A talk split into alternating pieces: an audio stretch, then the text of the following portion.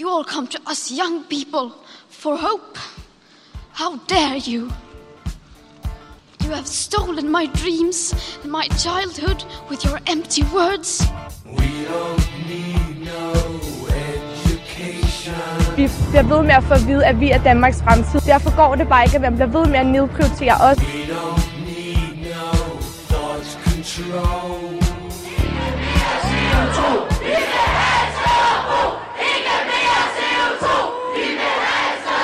Okay, boomer. Okay, boomer. OK Boomer. Sådan sagde den 25-årige newzealandske politiker Chloe Swarbrick, da hun blev afbrudt af en ældre kollega, mens hun holdt en tale om klimakrisen.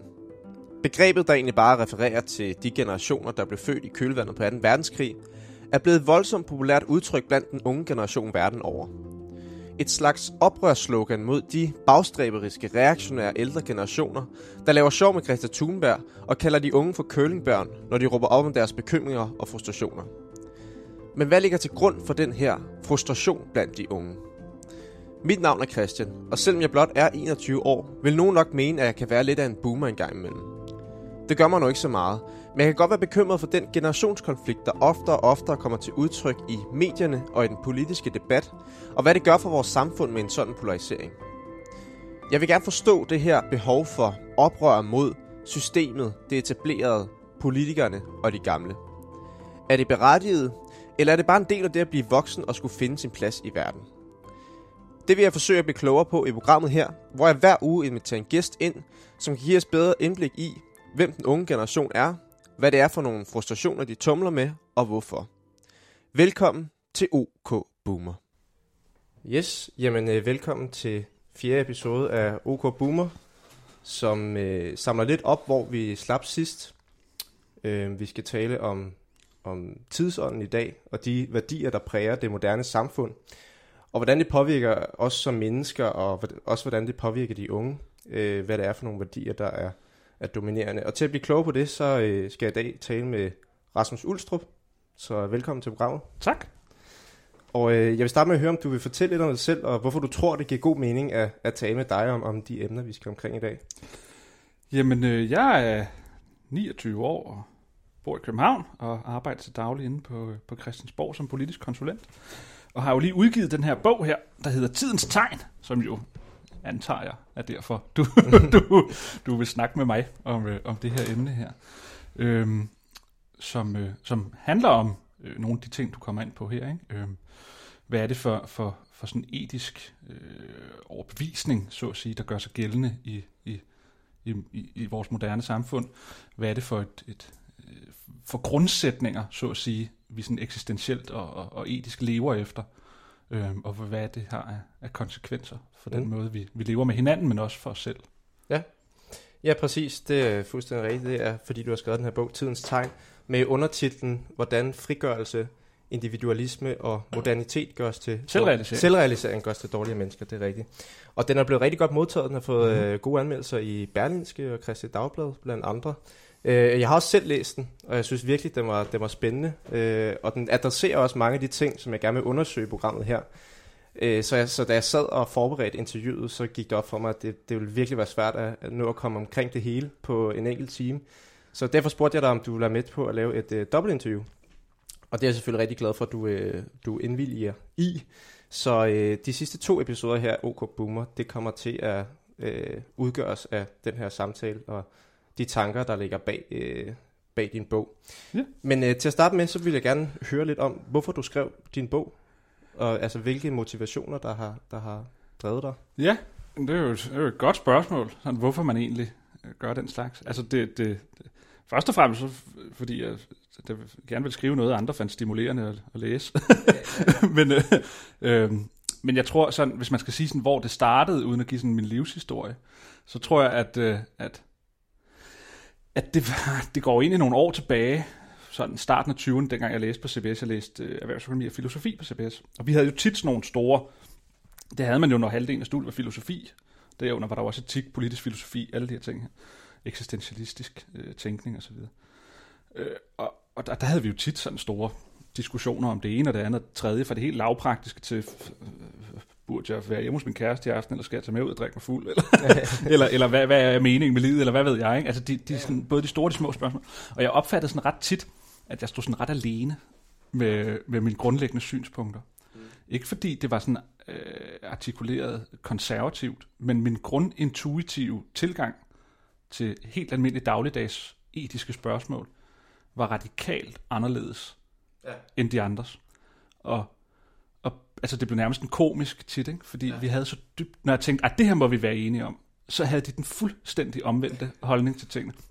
Og jeg tror ikke rigtig, at jeg mødte andre, der sådan delte min øh, holdning til, til tingene. Og, og, og så begyndte jeg at undre mig over, hvad, hvad, hvad det var for en grundlæggende... Hvad det var, der lå i tiden, der ligesom gjorde, at, at, at, at, at folk havde så anderledes en holdning, end jeg selv havde til tingene. Øhm, og det er sådan den personlige indgang til det. Ikke? Jeg levede selv, altså hvis man skulle sådan lidt dybere ind i mit privatliv, jeg levede, jeg levede selv et parforhold, fra jeg var 13 år, hvor vi var sådan meget, det var sådan meget tosomhed at lede, nærmest uafhængigt, uafhængigt eller afhængigt af hinanden i, helt op i 20'erne.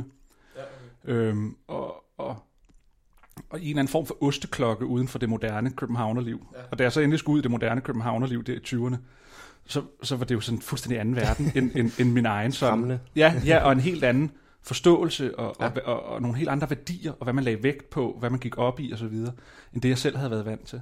Og det var sådan meget sådan, åbenbaring af en eller anden art over, mm. at, at, at i dette lille samfund, der, der var der så stor forskel på, på ja. hvordan man forstod det grundlæggende i tilværelsen. Ikke? Så jeg tror, det, det var måske starten sådan på, på det hele. Det er jo mange år tilbage nu, ikke?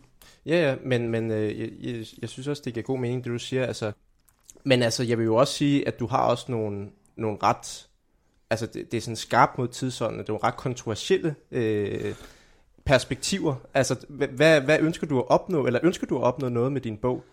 Jamen, jeg tror, hvis man skulle tænke sådan en målgruppe, altså, altså sådan, hvem, hvem er det, man egentlig gerne vil have til at læse den? Og det er, at jeg, jeg, jeg vil egentlig gerne have de der sådan centrum-venstre-typer, der egentlig bare følger med tiden, og, og, og mener det, tiden nu engang siger, ja. man skal mene og som ikke nødvendigvis sådan ideologisk er overbevist om det ene, det andet, det tredje, men bare er et moderne menneske i et moderne samfund. Ja. Og dem vil jeg gerne have til at sige, hør her, det her I sådan bare kører med på, det er fuldstændig forrygt. Ja. Ja, ja. øhm, og, og dem vil jeg gerne have i tale. Ikke? Jeg er ikke interesseret i at få, eller det er da meget skønt, folk der er enige med mig læser det, og finder nogle gode argumenter for det, men, men det var sådan set ikke for at fodre folk med ammunition, og det er sådan set heller ikke for at få en eller anden... Oh, tabte lige min telefon. Heller ikke for at få en anden sådan venstre radikal ekstremist i tale. Det, ja. det er sådan set øh, skrevet til, et helt, til den helt almindelige sygeplejerske, eller folkeskolelærer, eller gymnasielærer, eller hvad ved jeg, og ligesom sige, de her diskussioner, vi har øh, haft i over lærerværelset, eller ja. i dagligdagen osv., nu skal du ud med mig se, hvorfor det er, jeg har ret her. ja, okay, så det er for også at udfordre den der selvfølgelighedstankegang. Ja, jamen det, det, det er et opgør ja. med en common sense, ikke? fordi mm. jeg, prøver, jeg skriver i min indledning, at, at det, jeg kalder for modernitetens etik i bogen, som er det her med, at, øh, at mennesket er et individ, og mennesket skal frigøres fra begrænsninger, og det skal frigøres fra begrænsninger for, at det kan realisere sig selv uafhængigt af andre. Det er det, jeg kalder sådan for modernitetens etik i bogen, som er det, jeg mener er det grundlaget for vores etiske forståelsesramme i dag. Ja. At øh, den vil jeg gerne øh, gøre op med, fordi den, var så meget, den er blevet så meget common sense. Altså, ja. du behøver ikke at argumentere for, at det er godt at øh, frigøre mennesket. Nej. Altså, altså, altså det ligger bare i det. Hvis den her politik, eller hvis den her øh, holdning, eller den her adfærd leder til en forøgelse af min totale selvbestemmelse, uafhængigt af, hvad det har af konsekvenser, så er det bare godt. Ja. Altså, altså, og du behøver ikke argumentere videre for det. Du behøver ikke begrunde det, fordi det er ligesom aksiomet. Ikke? Det, det, det er det yderste grundlag for det gode. Og så er den diskussion ligesom slut der. Ikke? Og der vil jeg gerne sige, øh, nej, det er den så ikke alligevel. Nej, nej, nej. Fordi det er ikke nødvendigvis godt. Så der er også en eller anden irritation over, at folk de jamen, det er det da. ikke vil argumentere for. jamen, jamen, det er, ja. det. det er det, fordi, fordi du ved ikke, om jeg foregriber øh, samtalen her, men altså sådan noget som feminisme og andre sådan venstrefløjens yndlingsemner, øh, som de jo går så meget op i, de behøver sådan set aldrig at argumentere for deres holdninger. De kan bare sige, hør her, der er nogen, der er begrænset, vi vil gerne fjerne de begrænsninger, der er. Ergo, så skal vi jo gøre det. Ja. Og, så, og så, så, så den ligesom slut, den, den samtale. Ikke? Og der vil jeg så gerne gå ind sådan lidt, altså nu siger du selv kontroversielt, ikke? men, men lidt provokerende at sige, nej, vi skal også smile vores lænker en gang imellem. Ikke? Ja.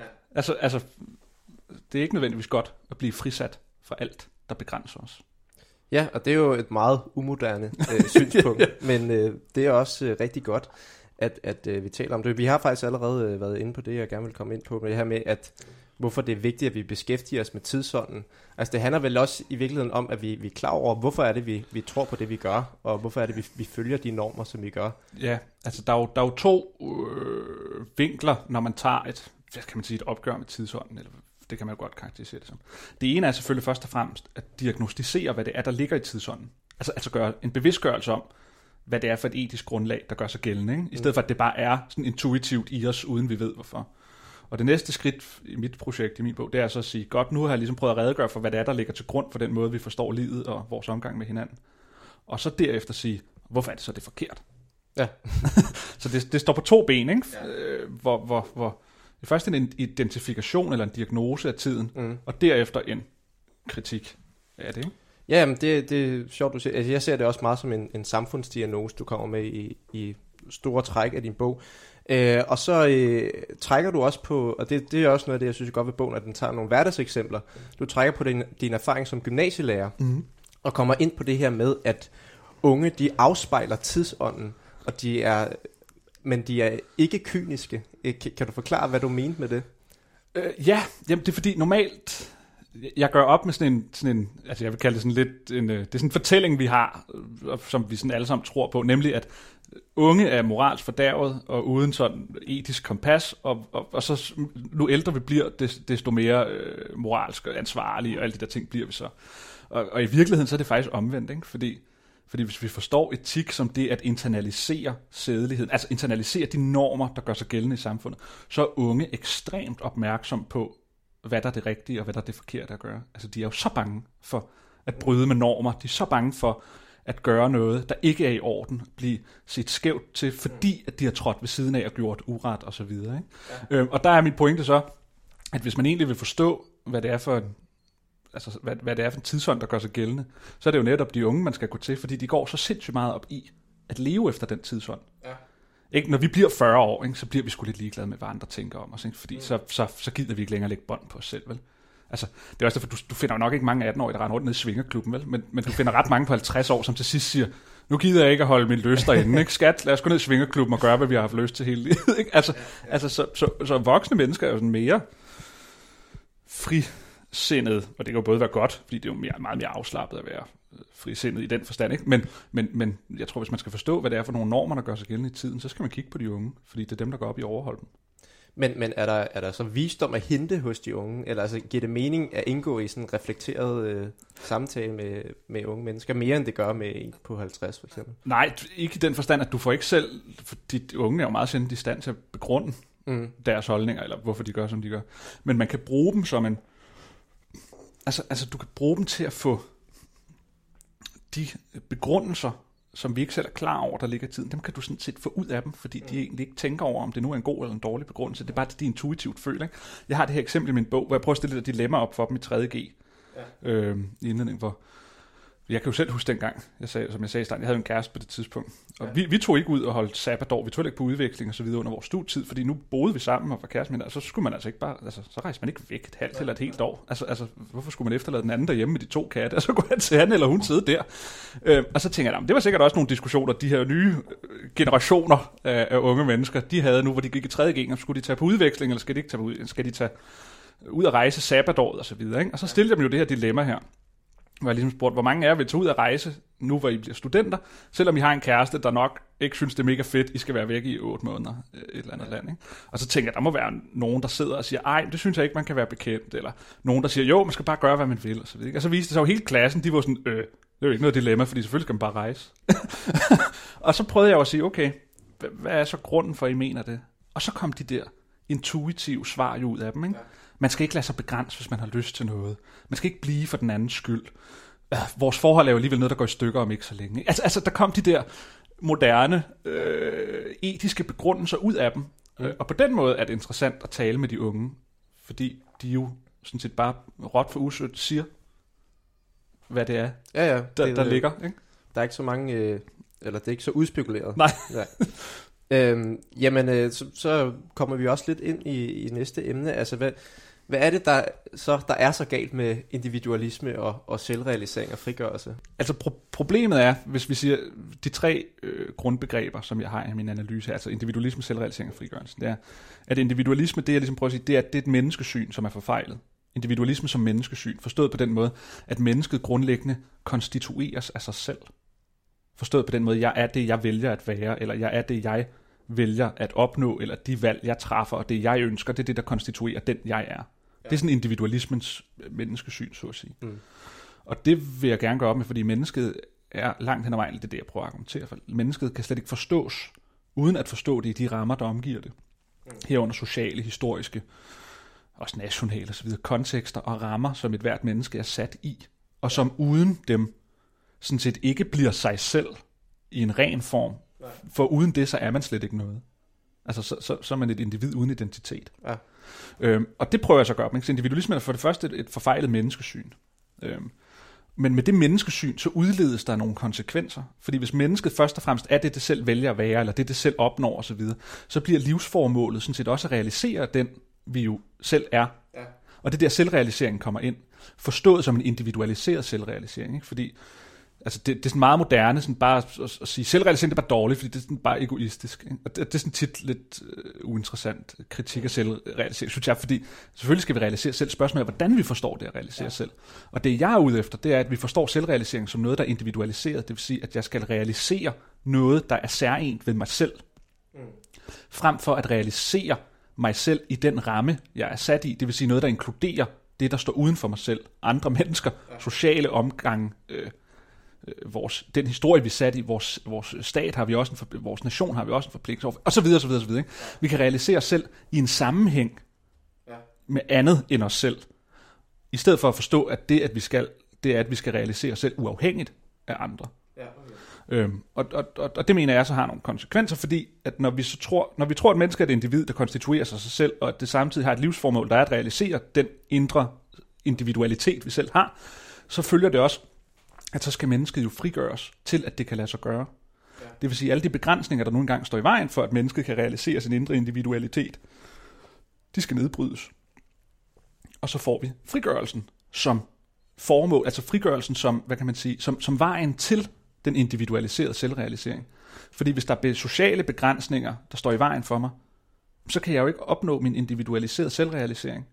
Så bliver jeg nødt til at frigøre mig fra de her begrænsninger her. Det vil sige, at jeg bliver nødt til at frigøre mig fra andre mennesker. De skal ikke stå i vejen for mig. De skal ikke være en nødvendig betingelse for, at jeg kan opnå det, jeg vil. Nej.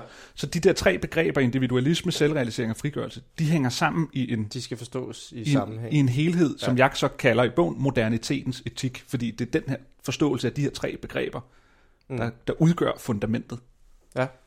Altså nu, nu nævner du ikke fællesskab, men, men jeg kan ikke lade være med at tænke, at, at du henter i retning af, at vi, vi så på en eller anden måde skal forsøge at dyrke fællesskabet mere i, i samfundet. Fordi jeg tænker, at altså det her med, at, at vi indgår i sociale sammenhænge, hvor der er begrænsninger og sådan noget, det er vel netop det, der kendetegner et fællesskab. Mm. Øhm, men noget af det, du så kritiserer, det er, at relationer i dag i høj grad bliver brugt til min egen fordel. Ja, ja, eller jeg vil snarere sige, at de relationer, vi ikke kan bruge til vores egen fordel, Og dem, dem, dem, øh, dem er vi ikke interesseret ja. i. Øhm, øhm, fordi jeg, jeg tror ikke, at vi... Øh, det kommer selvfølgelig an på, hvordan du mener, men, men det, jeg, jeg er ikke ude efter, at vi alle sammen går sådan op og, og, og udnytter hinanden dagen lang. Det tror jeg sådan set ikke, vi gør. Nej, okay. øh, mere end, end før eller, eller, eller noget. Men, men vi ser ikke øh, relationer, der ikke kan øh, være medspiller i min egen Mm. mm. livsudfoldelse, ser vi ikke som noget, vi øh, enten har ansvar for, eller, eller bør være en del af. Nej, Altså, altså det er mere det, at relationer er mere sådan noget, der skal gå væk med det, f- når, når det står i vejen for mig. Mm. Ikke? Øhm, I stedet for, at vi siger, ham derovre, ham kan jeg lige udnytte til et eller andet. Det, det, det, det, det vil jeg ikke sige, at vi, nej, nej. vi gør. Det kan da godt være, at der er mange, der gør det. Men, men Men øh, hvad hedder det, noget af det her med at, at realisere sig selv, det kan jo også øh, forekomme lidt flyvsk. Altså, hvad, hvad vil det sige at skulle realisere sin egen individualitet? Ja, det er jo et, et, et godt spørgsmål. I dag forstår vi det meget centreret omkring arbejdsmarkedet. Mm. Altså, altså det er der, vi realiserer os selv. Ikke? Fordi man kan jo realisere sig selv på mange forskellige områder. Øh, men, men i dag er det, er det meget tydeligt, at det er arbejdsmarkedet. Og det jeg jo så prøver at vise ved for eksempel feminismen i, øh, i, i, i bogen her, det er at vise, hvordan den logik gør sig gældende i feminismen. Fordi at feminismen siger, hvordan kan vi få kvinder, altså det er jo det, de ofte går op i, hvordan kan vi få kvinder til at være mindre sammen med deres børn, og mere ude på arbejdsmarkedet, for, mm. for kvindens egen skyld. Fordi kvinden realiserer ikke sig selv med sine børn i familien, hun realiserer først sig selv på arbejdsmarkedet. Ja. Og der bliver den der selvrealiseringsforståelse af, at det er arbejdsmarkedet, hvor igennem vi kan realisere den, vi egentlig er, ja. og det, der er vores potentiale og livsformål. At der bliver det tydeligt, ikke? fordi så bliver det pludselig institutionaliseret i, altså i lovgivningen simpelthen, i, i, i de politiske bestræbelser, bliver den her selvrealiseringsforståelse inkorporeret, og så skal vi redde kvinderne fra deres familie, så de kan komme ud på arbejdsmarkedet og realisere sig selv. Ja. Så øh, altså sådan helt konkret, hvad, hvad, hvad tænker du er sådan de største menneskelige konsekvenser ved, at det er den form for selvrealisering, der dyrkes i, i samfundet, og bliver insti- institutionaliseret i, i, igennem staten? Jamen, jeg, jeg ved ikke nødvendigvis, om der er nogle konsekvenser, som jo udover, altså selvfølgelig børnenes konsekvenser. Ja. Altså fordi der er altid nogle ofre i den der. Der må, der må vel være en grund til, at du synes, det er en, en dårlig ting. Det er først og fremmest, eller der, der er to årsager til, at det er en dårlig hvis vi tager det her med, hvordan det kommer til udtryk i feminismen, for eksempel. Mm. Der er to årsager. Den ene, det er selvfølgelig, at hvis der er nogen, der taber i det spil, så er det børnene. Fordi at vi siger til børnene, nu skal mor reddes fra jer, så hun kan komme ud og komme i bestyrelsen en dag eller et eller andet. Og det har børnene grundlæggende ikke godt af. Altså, altså at, øh, det, det, det synes jeg sådan er åbenlyst. Det andet er, at det har de konsekvenser, at vi jo går ind og tror, at vi på andres vegne skal frelse dem til selvrealisering. Mm. Altså, altså vi siger, hvorfor går du dog derhjemme, når du kunne være ude og bruge din øh, tital i dansk i gymnasiet til at, øh, at være kommunikationsansat i Herlev Kommune. Ikke? Det er da der, du virkelig øh, bruger dit liv til det, du skal. Ikke? Og så siger man, Nå, så må vi sgu hellere give øh, tre måneders barsel til mændene, fordi så er hun tvunget til at komme ud og blive kommunikationsansat, i stedet for at være så meget sammen med sine børn. Ja. Og så kan man sige, har det konsekvenser? Ja, det vil jeg da mene, det har. Det har nogle konsekvenser, når vi siger til folk, der nyder familien eller relationer, at vi siger til dem, det skal du ikke, du skal ud og være kommunikationsassistent i stedet ja. for. Altså. Ja, ja, det, det har jo også, altså det har jo selvfølgelig også øh, konsekvenser for, altså hvilken livskvalitet Jamen, man, det er det. ender med at have. Det er det. Ja, ja. Øhm, men altså, noget jeg også synes er interessant, det er, at du anerkender jo sådan set også i løbet af bogen, at der er nogle former for frigørelse, øh, der er gode. Mm-hmm. det tænker jeg også. Øh, ja, selvfølgelig er der det. Ja. Øh, man kan sige, det er fordi frigørelse i den forstand, at vi er blevet, altså man kan jo sige, frigørelse kan jo, er jo sådan et bredt begreb, man kan bruge i mange sammenhæng, men, men man kan sige, det er ret godt, at vi er blevet frigjort fra sult. Ja, ja. altså, altså, ja. altså, vi er blevet frigjort fra, fra sådan naturnødvendigheder, mm. at vi skal øh, bruge 8 timer om dagen på at få mad, eller at vi skal inder, organisere vores liv efter at overleve. Ja. Altså, at vi er ude over det, er jo en god ting. Hvor det, jeg er ude efter, det er det, jeg vil kalde for, jeg ved ikke, om jeg gør det i bogen, det kan jeg ikke huske, men det kan jeg kende. Altså relationel frigørelse. Det vil sige, at vi vil frigøres fra relationer, ja. frem for livs, øh, altså nederen livsbetingelser. Ja, ja, ja, ja. altså, men jeg tror bare, det jeg henter lidt efter, det er, altså hvor går så grænsen mm. mellem den, den dårlige og den gode frigørelse, fordi altså, jeg, jeg kan 100% følge det her med, at det er problematisk, hvis det er kvinder, der rent faktisk gerne vil bruge tid sammen med deres børn, bliver altså sådan for internaliseret det her med, at det er en dårlig ting, altså du skal ud på arbejdsmarkedet, ikke? Men samtidig må du også sige, altså jeg er svært ved ikke at anerkende, at der også skal være mulighed for, ja. at kvinder kan ja. realisere sig selv på, jo, på arbejdsmarkedet. Jo, jo, jo, selvfølgelig skal der være mulighed for det, og det, det er heller ikke sådan en, det er ikke sådan enten eller, det er mere et opgør mod den hegemoniske status, mm. det har, at det selvfølgelig er på arbejdsmarkedet, for eksempel. Ja. At man virkelig realiserer øh, den, man er. Ja. Der vil jeg så gerne sige, der, så, så går jeg ikke ind og siger, nej, det kan man slet ikke på arbejdsmarkedet. Det er skidt at gøre det på arbejdsmarkedet. Man skal gøre det herover. Men jeg vil gerne sige, hey, man kan lige så vel, eller endda i højere grad, ja. realisere sig selv i andre sammenhænge end arbejdsmarkedet. Det betyder ikke, at arbejdsmarkedet, det skal vi så holde os fra at deltage nej, nej, nej, nej. i, eller at det er skidt kvinder arbejder sådan overhovedet ikke. Men, men jeg vil gerne stille spørgsmålstegn ved, at det er den form for realisering, der er den gode, og at det at realisere sig relationelt, det er skidt. Ja. Der vil jeg gerne sige, stop, det passer sådan set ikke. Ja, altså det, men, men øhm, så kunne jeg godt tænke mig at høre sådan, hvordan ser du den her kulturkamp, åndskamp, komme til udtryk sådan rent konkret politisk? Fordi det kan jo godt nogle gange være lidt svært at mm. se, øh, altså nu sidder vi her og har en sådan mere eller mindre abstrakt diskussion om, hvad er det, der præger åndslivet i Danmark? Hvordan kommer det til udtryk sådan rent politisk? Er det noget, man kan aflæse af de debatter, der Ja. er mellem politikerne? Ja, ja, det kan man meget tydeligt. Øhm, der har lige været, inden for de sidste øh, par måneder, har der været to diskussioner nede i Folketingssalen om ny indretning af for eksempel familielivet. Mm. Øhm, som handler om, at DF og Nye Borgerlige øh, har hver især haft deres forslag til, hvordan man faktisk kan gøre det nemmere, at når børnene er i vuggestuealderen, altså helt små, at det faktisk er nemmere for den ene af forældrene at gå hjemme med deres barn, i stedet for, at de skal sende deres børn i institution, når de er et år. Og det, der jo så var interessant, det var, at øh, alle de andre partier, stort set alle de andre partier, var uhyre bange for, hvad det ville gøre for kvindernes karrieremuligheder. Mm. Fordi at så vil kvinderne sikkert bruge den mulighed at gå hjemme med deres børn, når børnene er helt små. Og så siger de, at det vil jo gøre, at, at så kommer kvinderne jo ikke ud og dyrker karrieren. Og så stopper argumentation, fordi igen, ikke, så er det sådan, nå ja, det kan godt se, nå, så, så er det selvfølgelig skidt. Ikke? Altså, altså, øh, øh, og, så, og så, så siger de, så det vil vi ikke støtte det her, fordi så er der kvinder, der ikke arbejder lige så meget, som de kunne, og så er de sammen med deres børn i stedet for. Ja. Og det er sådan et meget tydeligt eksempel på, øh, at, at, at, og hvis man så, og nu kan de jo ikke selv begrunde, det kan sådan nogle politikere jo sjældent, hvorfor, hvorfor de så mener, at det er Nej, nej, godt det er eller skidt. Ikke? ja. Men det, der jo ligger i det, hvis man sådan prøver at analysere det, der ligger bagved, det er jo, de siger, relationer er sekundært, realisering i arbejdslivet er primært. Mm. Altså, altså det er jo den dom, de nødvendigvis må fælde, når de siger det, ja. de siger der, ikke? Og så, og så prøver jeg jo at sige, det, det er jo noget frøvl. Men, men har du indtryk af, at, at den der, at diskussionen foregår på de rigtige præmisser, eller sådan, fordi, altså, jeg, jeg, jeg har jo indtryk af, at den politiske debat bare tit bliver de her slagord, men Mm. det er som om, man aldrig kommer ned i materien. Altså, hvad, Ja. hvad handler det egentlig om? Ja, og, og det gør man meget sjældent. Og Sørine Godfredsen sagde engang til et foredrag, det synes jeg, hun er helt ret i. Der sagde hun, hvis der er noget, hun godt kunne tænke sig, at, at politikerne begyndte at gøre, så var det at begrunde deres holdninger. Mm.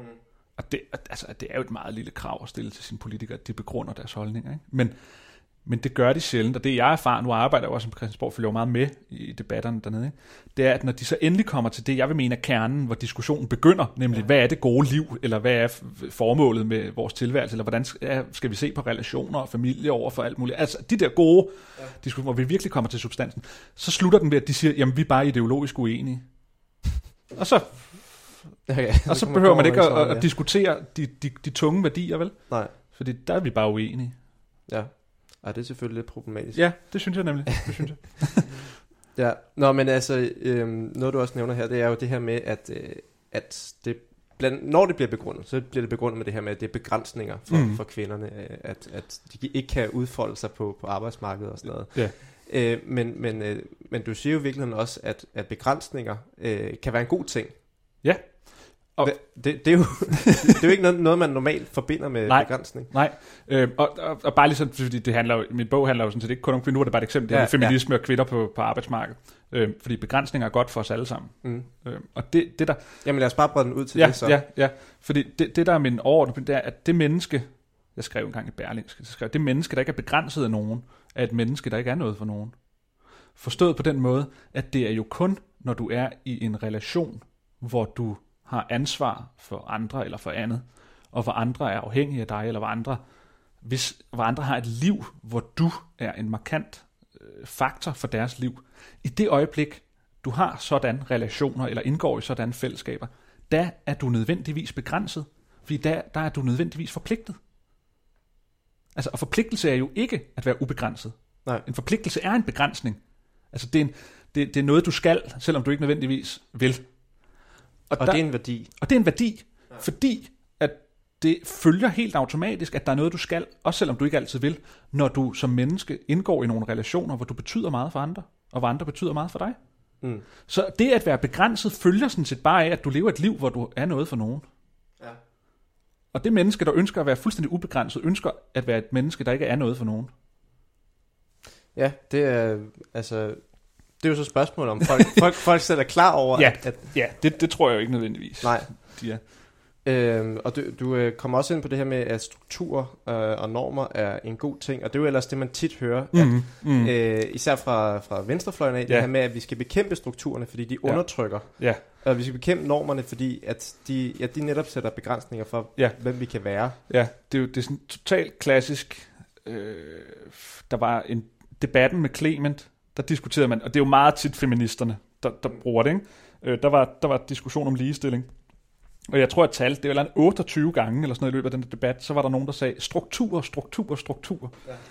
Og det, der ligesom lå i det der struktur, det var, at vi lever med nogle normer, nogle forventninger, øh, ja, ja, det er vel egentlig det, som- som begrænser os. Ja. Altså, altså fordi vi føler, vi skal noget, som vi ikke nødvendigvis vil, eller det er ikke det, vi dybest inderst inde har lyst til. Men normerne siger, vi skal, og så gør vi det så. Og så siger de, lad os nedbryde dem, fordi så gør mennesket jo kun det, det vil, og ikke det, det skal. Og så er vi alle sammen frie. Og det, jeg prøver at sige, det er, at, at de her normer og strukturer, de er faktisk enormt vigtige at have i et hvert samfund, fordi at normer og strukturer formindsker kompleksiteten i et samfund. Ja. Forstået på den måde, at en masse af vores socialisering med hinanden på arbejdspladser, i parforholdet, på, blandt venner, på fodboldholdet osv., der ligger så meget usagt normer og struktur i ja. den form for socialisering, som gør, at det er muligt for os at socialisere med hinanden. Fordi vi ikke hele tiden skal stoppe op og tænke, kan vide om ham derovre, vi synes, den her joke er sjov. Ham derovre vil, men han vil ikke, og nå, så må jeg hellere finde på noget andet sjovt at sige. Ikke? Altså, altså, der er bare noget, der er acceptabelt, og noget, der ikke er acceptabelt. Det er jo normerne, der definerer det, for eksempel. Ikke? Så derfor så kan jeg lave sjov med det her i den her øh, sammenhæng, og så kan jeg ikke lave sjov med det i en anden sammenhæng. Men der er hele tiden nogle normer, der sætter spilleregler for vores interaktion med hinanden. Altså den måde, vi socialiserer med hinanden. Og det gør, at vores liv bliver enormt nemmere at leve, fordi at vi ikke behøver at forholde os til alting, fordi normerne definerer tingene på forhånd for os. Ja. Altså det er det, strukturer gør. Strukturer sætter de, ran, de rammer og de begrænsninger, men også de spilleregler for os på forhånd, som gør, at vi kan finde ud af at navigere i et liv med hinanden. Og når feministerne så går ind og siger, lad os bryde normer, fordi normer begrænser os, lad os bryde strukturer, fordi strukturer begrænser os, så, for, så, så tror jeg ikke, de er klar over, at så vil kompleksiteten i tilværelsen, den vil stige helt enormt. Mm. Og faktisk til en grad, der gør os ude af stand til at indgå i nogen form for social øh, relation med hinanden i sin yderste ekstrem. Ikke? Ja. Øhm, og man kan sige, at vi har jo allerede nedbrudt en hulens masse strukturer og normer og tabuer, som de altid siger. Ikke? De vil altid sige, vi skal nedbryde tabuer, siger de altid. Ikke? Og det er altid sådan nogle tabuer, der ikke rigtig er tabuer. men men, men, men, men det, det lyder godt, ikke? Altså sex har været tabu de sidste mange, mange, mange år. Ja, ikke? Folk Altså- bliver ved med altså- at tale om det. Jamen, det er også sådan, jamen, jamen, det er et godt eksempel. sige, Jeg vil gerne bryde det tabu, at det er forkert, øh, eller at folk kigger skævt til mig, fordi jeg har sex. Nej, der er ikke nogen, der kigger skævt til nogen, fordi de har sex. Altså, vi er alle sammen sex. Ikke? Altså, altså, det er jo ikke et tabu, det er bare fordi, nu har du så en undskyld for at gå ud og snakke i dagbladet om de der sex. sådan? Men, men de bruger det tit som tabu. Men det, der så er pointen, det er, det jeg prøver at sige, det er, der er en sammenhæng mellem kapacitet og kompleksitet i det her spørgsmål her. Strukturer, hvis der er stærke normer, stærke strukturer, så at sige, så er der en mindsket kompleksitet i tilværelsen. Det gør, at alle, uanset deres kapacitet, altså det vil sige sådan sociale funktioner, eller sådan sociale fornemmelser, man snakker også om sådan social intelligens, ikke? der er nogle mennesker, der bare har svært ved at aflæse koder og ja. finde hoved og hale i tingene, når de er sammen med andre mennesker, som har mere brug for nogle faste rammer og så videre, for at kunne finde ud af at navigere i tingene. Ikke? At de har meget øh, brug for nogle strukturer og nogle normer i et samfund. Og så er der alle de der øh, mega moderne, højtuddannede mennesker, der både kan gå i dame og, kv- og mandetøj på en og samme tid og kombinere det til en eller anden måde, så det åbenbart er moderigtigt, ja. som har en meget høj kapacitet til at navigere i en meget kompleks verden. Og de har måske ikke behov for normer og strukturer, fordi de kan sagtens finde ud af at navigere i en sindssygt kompleks verden. Mm. Det er bare ikke alle, der kan det. Og det, der vil ske med nedbrydningen af normer og strukturer, det er, at der vil nok sidde en lille elite, som kæmper for det, ja. Og synes, det er det fedeste, at de er blevet totalt frisat, og så kan de med dyrke deres, øh, ja, sig selv, Ja. på, på fuld skrue, mm. og så vil der sidde et meget, meget, meget stort flertal, og overhovedet ikke kunne finde hoved og hale i tilværelsen. Man kan bare tage et eksempel. Hvis man nu slår alle dame- og herreafdelinger med tøj sammen, så vil der sidde en lille gruppe folk, der er enormt modeinteresserede, og sådan øh, queer-teoretikere og alt muligt andet inde på KUA. Og de vil synes, det er mega fedt, ikke? At, at så kan de finde alt muligt dame- og, og herretøj, og så kan de blande det på en fed måde. Størstedelen af alle os andre Vi vil gå ind, og så vil vi give fuldstændig op, fordi vi kan ikke finde hoved og hale i, hvad det er for noget Ja. ja. tøj, der- er normalt at tage på, og hvordan vi skal kombinere det der tøj, fordi nu er der pludselig en BH midt i et par jeans, men er det egentlig dame jeans eller herre Altså det, det er et lavpraktisk eksempel, ikke? Men, men det viser en sammenhæng mellem kapacitet og kompleksitet, og desto mere kompleksitet der er i tilværelsen, grundet at der ikke er nogen norm og struktur, desto større krav er der til hvert enkelt menneskes kapacitet. Mm. Og den kapacitet har vi som mennesker simpelthen ikke, fordi vi er som mennesker begrænsede væsener. Ja. Så det er i virkeligheden af, af hensyn til dem, der har sværere ved at, aflu, aflæse Ja, nu lyder det som om, det er sådan af hensyn til de der sådan helt øh, sådan halvautistisk måske. Det er ikke sådan det. Altså, det, det er os alle sammen. Ja. Altså helt almindelige mennesker. Mennesket er bare et begrænset væsen. Ja, så det, det, det er for, at det skal kunne fungere. Det er for, at det er nemmere, at det kan fungere. Ja. Præcis, præcis. Og man kan jo, altså man kan også dreje det over på, på altså, der er jo mange, der har skrevet om, det tror jeg også er rigtigt, også psykologer og alt muligt andet, der har skrevet. For eksempel hele det her dating, halløj i dag, mm. det er jo blevet enormt kompliceret. Fordi at almindelige sådan, roller og normer og forventninger til hinanden baseret på køn er jo blevet ophævet. Ikke? Ja. Og det gør, at vi aner ikke, hvad der er passende at sige, vi aner ikke, hvad der er passende at lave sjov med, vi aner ikke, hvad, hvordan, den, hvordan skal jeg være som mand på en date, hvordan skal hun være som kvinde på en date.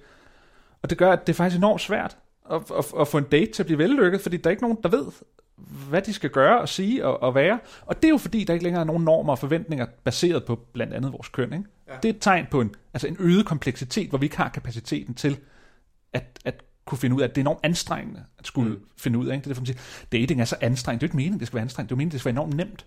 Men det er jo ja. kun nemt, hvis der er nogle på forhånd givende regler og rammer for, hvordan man kan gøre tingene. Ja, ja. Men altså, altså jeg, jeg kan egentlig sagtens følge rationalet i mange af de ting, du siger, øh, og det her med, at struktur og normer gør det lettere at navigere socialt øh, og omgås hinanden. Men man må også samtidig sige, at altså, der har jo været nogle normer og strukturer. Det var godt at nedbryde, altså, og man kan sige lige konkret i forhold til det her med, med, med forhold og sådan noget. Der har det jo tidligere været sådan øh, arrangerede ægteskaber af forældrene, og det bliver stadig praktiseret i nogle mm. regioner. Og det har svært ved at se, at man sådan kan sige er en god ting som sådan. Jamen, det, Ja. Men jeg tænker bare, hvornår var det, vi nåede til et punkt, hvor man kan sige, okay, ja. Ja. nu har vi måske nedbrudt for mange strukturer og normer. Ja, og det er jo, det er jo et umuligt sp- spørgsmål at svare på, fordi, fordi det er den, man tit får, når man er kritisk over for et eller andet i sin samtid. Ja. Så får man altid spørgsmålet, var det der bedre før i tiden? Eller man siger, der, der er gået noget galt i vores tid, så siger man, "Nå, men vil du hellere have været øh, øh, bunde i 1800-tallet? Ikke? ja. Øh, og der må jeg bare sige, det, gi, det, det er jo ikke nødvendigvis, fordi man kritiserer nogle, nogle tendenser i vores tid, at det er jo ikke nødvendigvis, at der var et tidspunkt i fortiden, der så var bedre at leve i. Altså, altså, altså det, det, det er ikke en historisk udviklingsfortælling. Altså, hver tid har sine problemer, hver tid har sine udfordringer af forskellige årsager. Mm. Det betyder ikke, at fortiden var bedre. Altså, altså det, den form for konservativ tænkning, øh, synes jeg, man skal passe på med Ja. ja. at lave, ikke? fordi det var sgu ikke fedt at være fattig bonde i 1800-tallet. Altså, altså så vil jeg skulle hellere have øh, total frigørelse, som vi har i dag. Øh, men, men det er klart, at hvis man skulle prøve at se på, altså jeg snakker om 68 for eksempel i, Ja. ja. i min bog, ikke? Øh, som jo på nogle områder tog det far out, altså, altså alt for langt ud. Mm. Ikke? Altså, altså vi kender jo alle sammen de der billeder, altså nu- vi er jo ikke selv vokset op, men vi har jo læst og set og, og så videre i den tid, ikke? og snakket med vores forældre sikkert også, det har jeg i hvert fald. At hele det der totalt frigjorte sociale liv, hvor man skulle ikke gøre krav på hinanden, og jalousi, det var besidderisk, og mm. øh, hvorfor skulle man begrænse sig selv for hinanden, når vi alle sammen kan elske hinanden, og så, altså mm. hele det der, ikke? Og det viser, det, var, det holdt jo selvfølgelig ikke, vel, fordi mennesket er, mennesket kan slet ikke tåle det der. Øh, men den ånd lever stadig i dag. Ja. Altså, vi har ikke bollerum længere, hvor, og vi har ikke længere øh, åbne parforhold i samme grad, som man eksperimenterede med osv., men det ligger stadig intuitivt i os, i stedet for, det er nok det, der er forskellen, ikke? At, at det der 68'er oprør satte nogle ord på tingene, og sådan meget eksplicit sagde, du må ikke gøre krav på nogen, du må ikke begrænse nogen, du skal bare gøre, hvad du selv har lyst til. Fyr den fede og knald med alle. Altså mm. den ideologi. Hvor i dag, så siger vi jo det jo ikke eksplicit, men det ligger bare common sense. Altså vi har bare Ja. internaliseret det i en sådan grad, mm. at vi ikke engang behøver, altså vi behøver ikke engang lave det oprør, fordi det ligger bare i os. Ja, men, det er sjovt, for jeg talte også med Harald Toksvær om, om 68'erne. Han så det nu mere som et, et højdepunkt ja. i øh, Danmarks øh, øh, hvad hedder det, kulturelle og åndelige udvikling. Mm. Men altså, jeg kan jo ikke lade være med at tænke på det her med, at, ja, at der netop har været god grund til at kæmpe for at nedbryde strukturer. Øh, tidligere. Og, og, og altså i virkeligheden, så vil vi måske også, det ved jeg ikke, det er svært at forestille sig at være progressiv, når man ikke identificerer mm. sig som sådan, mm. men måske havde, havde vi engang også kæmpet for at nedbryde nogle strukturer. Jamen, Så, men- men hvorfor er det så, folk bliver ved med det? Fordi altså, det er jo svært at undsige sig, at vi, vi har rykket os. Altså, der er nogle strukturer, der var forkerte, som vi har fjernet. Ja, ja. Jamen, jeg tror, hvor man kan sige, der var nogle helt grundlæggende strukturer, der skulle nedbrydes dengang, og det var der. Øhm, den seksuelle frigørelse er jeg der sådan set også fortaler for, der, der finder sted. Altså, altså, der ved jeg godt, der er mange konservative, som har en eller anden idé om, at sex det er bare forkert, fordi det er udydigt og ikke fromt og sådan noget. Altså, altså det, sådan noget gider jeg altså, det, det er slet Nej, ikke det er bare forbeholdt ægteskabet. ja, ja, men altså der er jeg jo slet, altså, altså sådan noget øh, er jeg slet ikke, altså på den måde er jeg slet ikke konservativ. Altså, altså jeg går op i, hvad der giver fællesskab, og ikke hvad folk ligger og gør i deres soveværelse. Altså det, det er jeg fuldstændig ligeglad med. Øh, og der mener jeg, at der var nogle gode ting, der skulle nedbrydes, men jeg tror, at det, der er blevet problemet i dag, det er faktisk, at det er langt mere radikaliseret i dag. Altså selvom at det ikke er eksplicit øh, bare patter og en joint i hånden, Mm. så er det bare blevet et mantra eller en grundsætning, at frigørelse, det er bare godt. Ja. Altså, altså, altså så, så vi behøver ikke at begrunde det længere. Og du må ikke sætte folk i bås. Nej, nej, du må ikke generalisere, altså, ikke? fordi så begrænser du folk. Ikke? Altså, ja. Altså, altså, øh, fordi så, så siger du til dem, de ikke er frie individer med egen selvbestemmelse og sådan nogle ting. Ikke? Mm. Men, men det der, hvor man kan sige, det er jo altid godt at gøre op imod nogle strukturer, man skal nedbryde. Altså hvis man siger, her er der noget, der er sådan, øh, så gennemgribende, begrænsende, uden nogen grund, jamen så er det fint at nedbryde det. Men derfra at gå til at sige, frigørelse er bare per definition godt. Ja. Altså det er bare godt at frigøre sig også fra hinanden, per definition. Så det er, det er, når frigørelse bliver et mål i sig selv. Ja, at det, ja, ja. Jamen det, det, det, når, det, når det bliver den endelige begrundelse, i stedet for at sige, vi skal frigøre os fra det her, fordi det her det er skidt, fordi det har nogle konsekvenser, eller hvad ved jeg, så siger man i stedet bare, hey, lad os frigøre os fra hinanden. Ja. Uden grund. Men det skal vi bare. altså så begynder det at blive Ja. øh, problematisk, eller så begynder det at være en, en etisk grundtanke, der ikke er holdbar. Altså, og så er det, jeg gerne vil gå ind, det er jo det, jeg prøver i bogen at gå ind og sige, det, er- det er problematisk øh, Ja. common sense. Ja, men, men altså, jeg synes også, det, det er svært at være uenig i, at, at det virkelig er øh, dominerende. Altså, det er virkelig en grundsætning, som hvad vil jeg, 70% af alle danskere automatisk vil hoppe med på. Men, men altså, hvad, tror du, det vender så på et tidspunkt, eller hvad? Altså, hvad, hvad, hvad, hvad skal der ske, for at folk stopper op og siger, hmm, måske, måske er det ikke altid svaret på alle Nej. mine spørgsmål. Jeg, jeg tror ikke, det vil vende. Nej. Øh, og det er fordi, at hele den vestlige verden har de sidste 300-400 år, altså hvis vi tager oplysningstiden som sådan, Ja. startskuddet på det på en eller anden måde, jamen, så er det kun gået i en vej. Ja. Altså, altså hvis vi tager sådan noget som familie for eksempel, bare lige for at tage det igen, fordi det er altid så godt et eksempel at Mm. kigge på, hvordan familier har udviklet sig, til at se, hvordan det her frigørelse fra hinanden, det har udviklet sig. Hvor man jo tidligere havde store familier, altså intergenerationelle familier, der boede sammen og tog sig af hinanden og hjalp til og alle de der ting der. Så kom kernefamilien, ikke? Og hvad har vi så i dag? Så har vi så solomøderne, ikke? Altså, altså så, så, så sådan Ja. over generationerne, så bliver familien mindre og mindre og mindre og mindre, indtil mm. at der til sidst er folk, der får en familie med sig selv, i stedet for med, med en anden. Altså, altså, altså at fædre bruger øh, rogemøder til at få børn med sig selv, eller mm. kvinder bliver kunstigt insemineret til at få børn med sig selv osv. Så, så udviklingstrækkene går bare en vej. Ja. Og det, nu tror jeg bare familie, men det er på alle områder simpelthen. Der går udviklingstendenserne bare en vej. Det er, at vi bliver mere og mere individualiseret, og vi opnår det gode liv, så at sige. Vi realiserer det, der normalt kendetegner det gode liv, mere og mere alene, i stedet for med hinanden. Ja. Og den udvikling kan jeg ikke se, hvordan vi vende. Det vil bare blive nye områder, nye områder, nye områder. Altså, jeg vil da gerne fremsætte den tese, at inden jeg dør, nu er jeg 30, at øh, så har vi en eller anden måde, hvorpå man ikke behøver at være gravid for at få børn. Ikke? Så, så kan vi opbevare børnene i en eller anden behold. Altså så bruger vi rogemøder, så har vi bare en eller anden teknologi til at... Og, og, og, altså teknologisk at have rogemøder, fordi så vi, kan vi frigøre os fra den begrænsning, det er at være gravid, for eksempel. Fordi så kan jeg både være på arbejdet, dyrke min karriere, mens barnet er i gang med at udvikle sig. Jamen, det synes jeg er en, en skræmmende fremtid at Jamen, ja, ja, men hvis vi følger frigørelseslogikken, Ja. så er det jo, fordi det er jo mega unfair, at kvinder skal være begrænset af at være gravide i, i ni måneder. Ja. Ikke?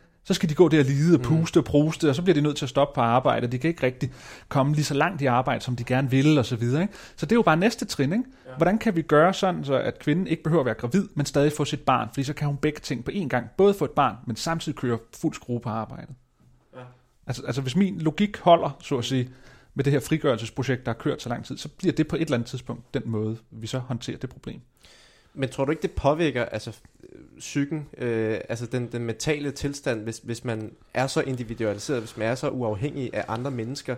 Jeg tænker bare, altså jeg kan sagtens se, hvad du mener i forhold til, hvis man tager den ud, så, mm. så er det der, vi ender.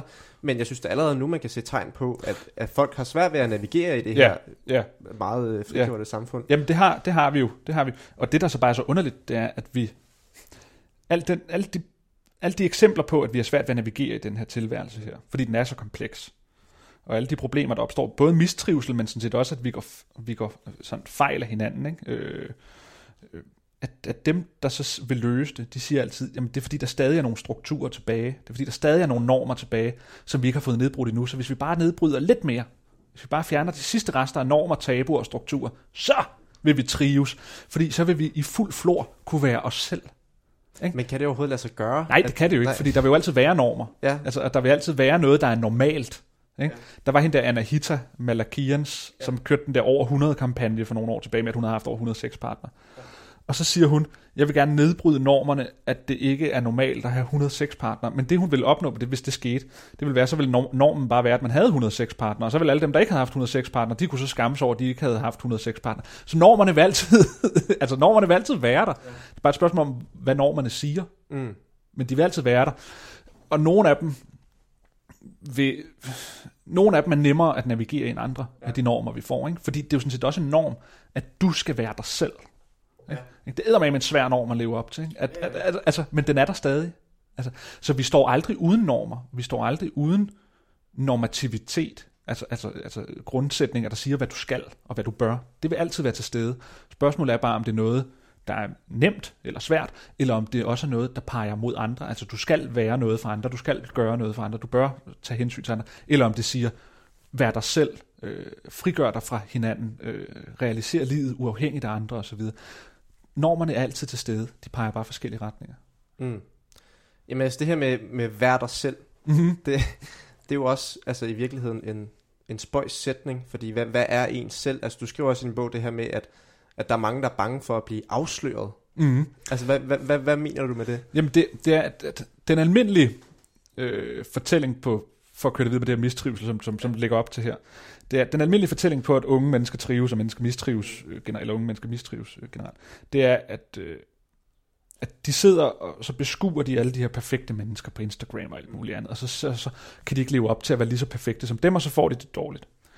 Og det, den, jeg har aldrig rigtig købt den Nej. Nej. forklaring. Øh, af den simple årsag, at der fandtes også perfekte mennesker før i tiden. Altså Marilyn Monroe var også super hot. Men Ja. kvinder, der gik ikke og mistrivedes, fordi hun eksisterede, og Mm. de ikke var ligesom hende. Nej, nej, altså, nej, nej. Så i stedet for, så, så i stedet for så peger jeg på, grunden til, at jeg tror, vi mistrives, Ja. det er sådan set fordi, at vi er blevet overladt til os selv, at definere den, vi selv er. Altså det her, være dig selv. Og når man så siger, være dig selv, eller definere den, du selv er, jamen så vil vi selvfølgelig gerne definere os selv som nogen, der er perfekte, eller øh, hotte, eller fantastisk, mm. eller succesfuld, osv. osv., osv. Øhm, og så har vi nogle forskellige medier, hvorpå vi så at sige kan, kan fortælle, at vi er det. Ikke? Altså Instagram er oplagt, ikke? hvor man kan fortælle, se hvor perfekt jeg er. Men det er sådan set den, der leger perfekt på Instagram, der faktisk lider. Det er ikke det der tavse flertal, der kigger på hende, den perfekte på Instagram, der lider. Det er hende, der leger perfekt på Instagram, der lider, fordi hun skal leve op til sit eget billede af sig selv. Ja. Men det, du tænker slet ikke, der er et element af det der med, at, at folk ser en, der, der har styr på det hele, og så kigger ind og siger, det kan jeg ikke leve op til. Nej, fordi det er grundvilkår, at der er nogen, der har succes i alle mulige... Altså, hvis, det, hvis, det, hvis der ikke skulle mere til for, at vi mistrives som mennesker, så har mennesket, altså så er det bare et grundvilkår at mistrives, og så er der ikke noget at gøre ved det, fordi der er altid nogen, der er lidt flottere, altid nogen, der er lidt sejere, altid nogen, der er lidt mere cool og lidt mere styr på tingene. Det er ikke nok til, at vi mistrives i sådan klinisk forstand. Men hvad der kan være nok til, at vi mistrives, det er, at vi bliver overladt til os selv, overladt til os selv, at definere den, vi selv er, og så samtidig får de her redskaber, altså som sociale medier, ja. til at fortælle andre, hvem vi selv er, og så at vi konstant faktisk går og lyver om os selv. Mm. Altså det at leve på en løgn, som det jo egentlig er, ikke? Man, man tid, altså for eksempel, altså nu, nu har jeg skrevet den her bog her om etik, ikke? Altså, altså hvis, hvis jeg sad og skrev, folk skal gøre sådan, og så skal folk gøre sådan, og så skal folk leve sådan, og folk er dårlige mennesker, hvis ikke de øh, gør sådan og sådan og sådan og sådan, og sådan, så vil jeg godt nok også gå og mistrives, fordi jeg hele tiden skulle gå og tænke, åh, hvordan kan jeg selv gøre det, hvordan kan jeg selv gøre det, hvordan kan jeg selv gøre det. Altså, altså det er det samme med de her der er succesfulde i, i, i gåsøjne mennesker på Instagram og så videre. De bliver jo nødt til at leve op til den, de er, eller den, de prøver at fortælle, de er, ikke? Ja. Og det kan vi jo ikke. Vi kan ikke leve op til det spejl. det, det er løgnen om en selv. Det er, Det er, selv, Ja. det er selvbedraget. Fordi vi bliver nødt til at lyve om os selv i en verden, hvor vi kan være, hvad vi vil. Mm. Okay, så, så sociale medier er i højere grad et, et symptom på... på Ja, det er et redskab, det er et redskab. der gør det muligt for os at lyve for os selv. Mm. Ja, og så man kan sige, der, der er meget fokus på det her selviscenesættelse Ja. øh, med sociale medier. Ja. Men det vigtige er forskellen, øh, synes jeg, det er, at det er ikke det tavse flertal, der kigger på de perfekte, der mistrives. Nej. Det er den, der leger perfekt, Mm. der mistrives. Ja, okay. Øh, og, og, og det tænker du også er en, er en udvikling, der bare vil fortsætte. Nej, ja, det er svært. Det er svært at sige. Øh, man er begyndt at se, at den unge generation ikke rigtig gider det lige så meget mere. Ja. Øh, det er faktisk vores generation, jeg er 30 år, du er lidt yngre, men, men det er sådan os, der er vildt meget på Facebook og på alle de der sociale medier, hvor de yngre, så vidt jeg kan forstå på dit tal, der vi, det, nu er de bare på sådan noget TikTok, hvor de lægger underlige videoer op, hvor de sidder og mimer til sangen i stedet for. Ja, altså man kan sige, at de prøver jo også at modarbejde det lidt, øh, og det er nok fordi, at folk de køber den der analyse af, at det er sociale medier i sig selv, der er problemet. Ja. Øh, som Instagram har jo eksperimenteret med det her med at fjerne, man kan se, hvor mange likes det har. Ja, og sådan noget. ja. Men det er jo så, så den forkerte Ja. løsning. Ja, ja, ja, det tror jeg, men jeg ved ikke, om der er noget at gøre ved det. Nej. Altså, altså, altså jeg har ikke øh, løsningen på, fordi det er bare et grundvilkår, at hvis vi forstår, hvis der ligger en, en, en normativitet, altså et, et, et påbud om, at du skal være dig selv, Mm. og at den du så er, definerer du selv i din totale individualitet, Ja. så er det bare et grundvilkår, at så siger man ikke, "Jamen, så vil jeg gerne være sådan en middelmådig halvtaber. Så siger man, jamen så vil jeg gerne lykkes med alt. Ja. Vi kan bare ikke lykkes med alt, fordi mennesket er begrænset. Mennesket er grundlæggende et begrænset, ret gennemsnitligt væsen. Altså, det er sådan, vi er. Det, og det er en ærgerlig konklusion at nå frem til. Nej, det er en skøn konklusion, fordi så kan vi i stedet for sige, Nå ja, nu kan jeg ikke være mega succesfuld øh, med alt, hvad jeg vil med mig selv, Nej. men jeg kan måske være noget for andre, og sammen med andre mennesker kan jeg så realisere et liv, der er godt. Men så har jeg bare svært ved at forstå, hvorfor det budskab bliver så populært, det der med at være dig selv, hvis, hvis det i virkeligheden er noget, de fleste af os ikke kan leve op til. Ja, ja, ja, ja. Det, det, er det, jeg tror, der er en form for dialektik i det, forstået på den måde, at der, det giver også en legitimering af at være altså, selvoptaget på en eller anden ja. måde. Altså, det er lidt ligesom de typer, jeg ved ikke, om du kan huske, da man var ung, som, øh, som sagde, jeg er vildt ligeglad med, hvad andre tænker om mig. og vi vidste godt, de typer var dem, der gik allermest op i, Ja, ja, ja. ja. hvad andre tænkte om Ja. dem. Ikke? Og de samme typer, der siger, at det er bare så vigtigt at være dig selv. Mm. Det er dem, der har det drønhårdt med at være sig selv. Ja. Men det giver en eller anden form for legitimering af, at de prøver at kæmpe alt, hvad de kan med deres egne, problemer. Fordi i det mindste, så er de så sig selv. Ja. At, at, at, jeg, det kan godt være, der er et eller andet i den, ikke? Men, men jeg tror grundlæggende, altså sådan i den bredere træk, så er det bare den her individualisme, der har kørt i ufattelig mange år. Og den går helt tilbage fra, fra Rousseau, Ja. der skriver i sin, øh, den der Emilie, eller hvordan man udtaler på dansk, pædagogik, øh, ja. hvor han siger, at øh, altså, hvor han bruger sådan nogle vendinger og udtryk, der, som ly, lyder hypermoderne, hvor han skriver sådan, jeg glæder mig til, at jeg skal blive mig selv, Mm. og så kan jeg i, i min egen, øh, nu kan jeg ikke huske citat, men, men, men det, kører, det kunne være sådan moderne blogger, der taler om, hvor fedt det er, at han er sig selv, og alt, hvad han opnår i livet, det, det kan tilskrives hans egen øh, person, og alt det dårlige i livet, det er de andres skyld, og sådan noget. Altså, altså det er sådan at høre en moderne øh, øh, blogger, der er dybt selvcentreret, øh, når Mm. man læser Rousseau, og det er jo bare efterhånden mange hundrede år siden. Ja, ja, men han, han er også en kæmpe inspiration øh, stadig, Ja. kan jeg ja, ja, observere på, på det studie, jeg har. Jeg Ja. ser jo statskundskab, Ja. der, der er han en af de helt store kanoner. Ja. Øhm, men altså, det er jo også noget, du, du, du nævnte det her med, at, at så lever man aldrig i nuet, hvis der er, man hele tiden prøver at være det, man gerne vil være.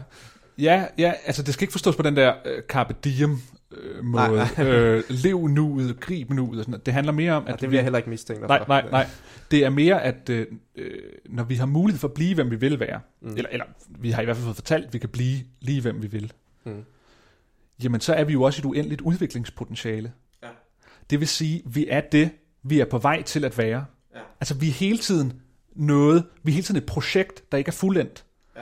Det vil sige, vi er ikke noget, men vi er på vej til at blive noget. Så vi kan hele tiden kaste projekter ud, ikke? Mm. Og så kan vi sige, ej, jeg, jeg, hvad ved jeg? Jeg er så forfatter, kan man sige. men i mellemtiden har jeg haft to gode år, hvor Ja. jeg kunne være den, der snart blev det, fordi jeg har brugt to år på at skrive bogen. Ja, ja. Så jeg kan kaste det her projekt ud, Mm. og så kan jeg få en eller anden form for identitet om, at åh, jeg, jeg bliver snart forfatter, eller jeg er snart forfatter. Og så kan vi gå og fortælle andre, og så kan man gå og sige, åh, men jeg er i gang med at skrive en bog. Og så får vi noget identitet ud af det. Men så skal vi fandme også leve op til, at vi faktisk får skrevet den bog, fordi nu har vi gået og sagt til alle, at vi er i gang med at skrive den. Ikke? Så, så, så, hvis ikke jeg lever op til det, jeg har fortalt alle de andre nu, om at jeg vil skrive en bog, jamen så har jeg været en stor løgner, og så falder hele min identitet jo sådan set fra hinanden, hvis ikke jeg opnår det. Og det er jo det samme, når der er en, der siger, altså lægger billeder op af sig selv, sindssygt succesfuldt øh, billede med, på Dangleterre eller et eller andet. Ikke? Ja. Jamen hvis ikke jeg opnår et liv, hvor jeg faktisk kan leve på Dangleterre så, Mm. jamen, så har jeg jo gået og løjet over for andre, om hvem jeg er. Ja. Så jeg forpligter mig på at blive noget, ved egentlig at gå og lyve om mig selv. Ikke? Og hvis vi så ikke kan leve op til at, at, at være det, vi lyver Ja. ja. over for andre og selv om, jamen så, så er det sådan set også vores identitet, der smuldrer. Ikke? Super spændende. Øh, jeg tænker, at øh, nu er et godt tidspunkt at, at holde en lille pause, øh, og så genoptager vi snakken bagefter. Øh, det bliver så sendt en uge efter, men øh, lad os holde en lille pause nu.